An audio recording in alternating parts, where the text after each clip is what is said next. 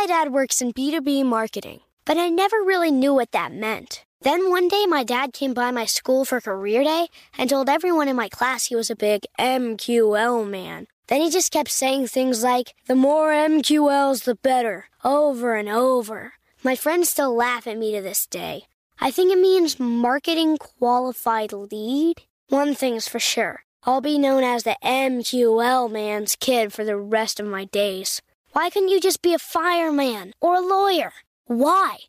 You ruined my life, Dad.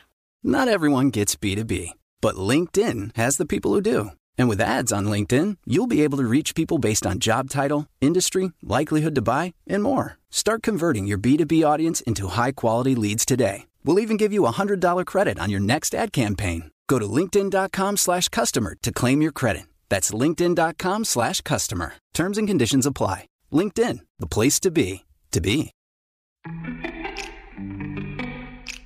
Welcome to Before Breakfast, a production of iHeartRadio. Good morning. This is Laura. Welcome to the Before Breakfast podcast. Today's tip is to expand your time horizon. Anytime you are feeling crunched for time or like you are neglecting one area of your life, you might try looking at time a little more broadly. It is quite possible that you will feel like time is more abundant. So, whenever someone wants to talk about how pressed for time they are, they tend to recount a crowded weekday as evidence for this narrative. They're up early to get ready for work. This is then followed by a commute, a long day, making dinner, maybe getting kids to bed. Then, if the person's going to do anything else, like exercise or write a novel or learn French or talk with a partner, it's going to need to happen alongside the tidying up in that 45 minutes before lights out. No wonder people feel starved for time. And trust me, I get it. My life looks like that plenty of days too. Yet I know that that is only one way we can look at time. I remember when I first figured out that a week has 168 hours. That is 24 times 7, something people say all the time 24 7, and yet don't multiply it through. 24 times 7 is 168 hours. Looking at time in terms of 168 hours rather than 24 suggests a slightly different arithmetic. We are not looking at slivers of 45 minutes. Instead, we might note that if you work 40 hours and commute even an hour each way, that comes out to 50 hours.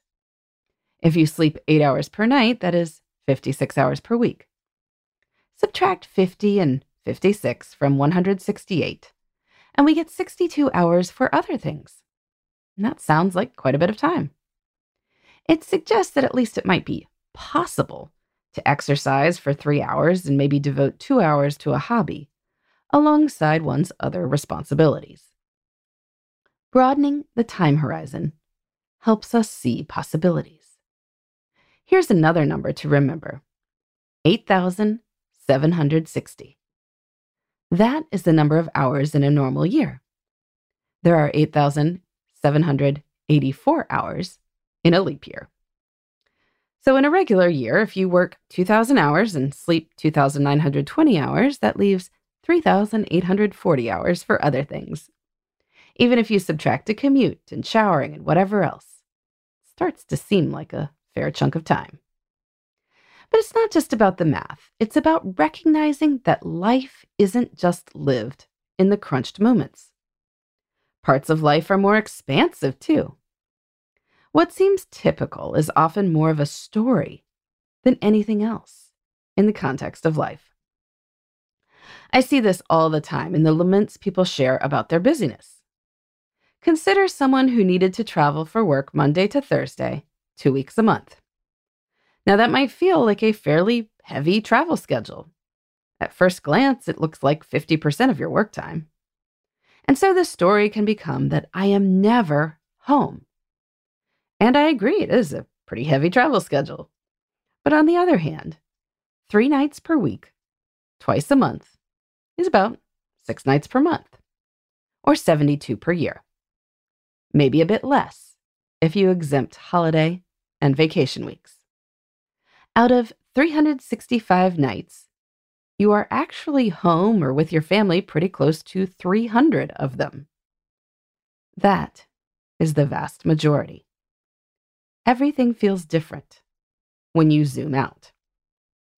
Or consider people who have very busy phases of the year. Someone who teaches might find the month of September to be frenzied, but perhaps July is less so. An accountant might find February and March to feel like a marathon run at a sprinting pace. But November feels more open. A year contains all these multitudes. Even very intense and big projects feel smaller in the context of big chunks of time. Lots of folks will participate in National Novel Writing Month in November, when people attempt to write a 50,000 word novel in 30 days. Generally, people spend about two hours each day on this undertaking. So, 60 hours. But in the context of 3,840 non working waking hours in a year, 60 hours doesn't really sound like that much. Hmm, maybe you can even write more than one novel. Who knows? When it comes to time, on the one hand, it makes sense that everything is a trade off. Time is absolutely limited. We have 8,760 hours in a year. Time spent on one thing is often time not spent on something else. But when we view time from a limited perspective, like only looking at 24 hours, we often pit things against each other as trade offs that, in the grand scheme of things, really aren't. You know how this goes. If I go out to drinks with my team, then I am not putting my kid to bed, and I'm a terrible parent. But if I don't go out, I'm a terrible team member. No one can have it all. But if we look at a week and you're going out one night and home six nights, this seems a little less harsh. You can be a social team member and be the kind of parent who is home almost every night. And if we're talking going out with the team 20 times a year or so, well, we get to truly build relationships with our colleagues. But out of 365 days, the vast majority are spent doing the bedtime routine. Broaden the horizon, and trade offs don't look the same at all. In the meantime, this is Laura. Thanks for listening. And here's to making the most of our time.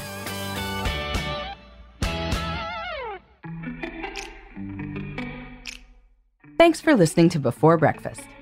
If you've got questions, ideas, or feedback, you can reach me at laura at lauravanderkam.com.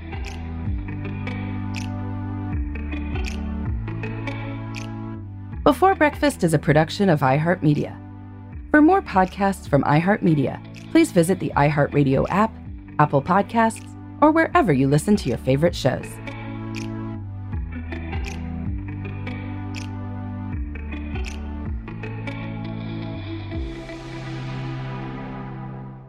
A rested child is a happy child. Sleep Tight Stories is a weekly podcast that brings comfort and joy to families worldwide with calming bedtime stories. The stories are relevant to children and spark wonder without overstimulation, so they can fall asleep and stay asleep. Listen to Sleep Tight Stories on the iHeartRadio app, Apple Podcasts, or wherever you get your podcasts. For a bedtime routine you'll miss when they're grown, Sleep Tight Stories. Hey, everybody, welcome to Across Generations, where the voices of Black women unite. I'm your host, Tiffany Cross. Tiffany Cross. Join me and be a part of sisterhood, friendship, wisdom, and laughter. We gather a seasoned elder, myself as the middle generation, and a vibrant young soul for engaging intergenerational conversations, prepare to engage or hear perspectives that literally no one else has had. Listen to Across Generations podcast on the iHeartRadio app, Apple Podcasts, or wherever you get your podcasts.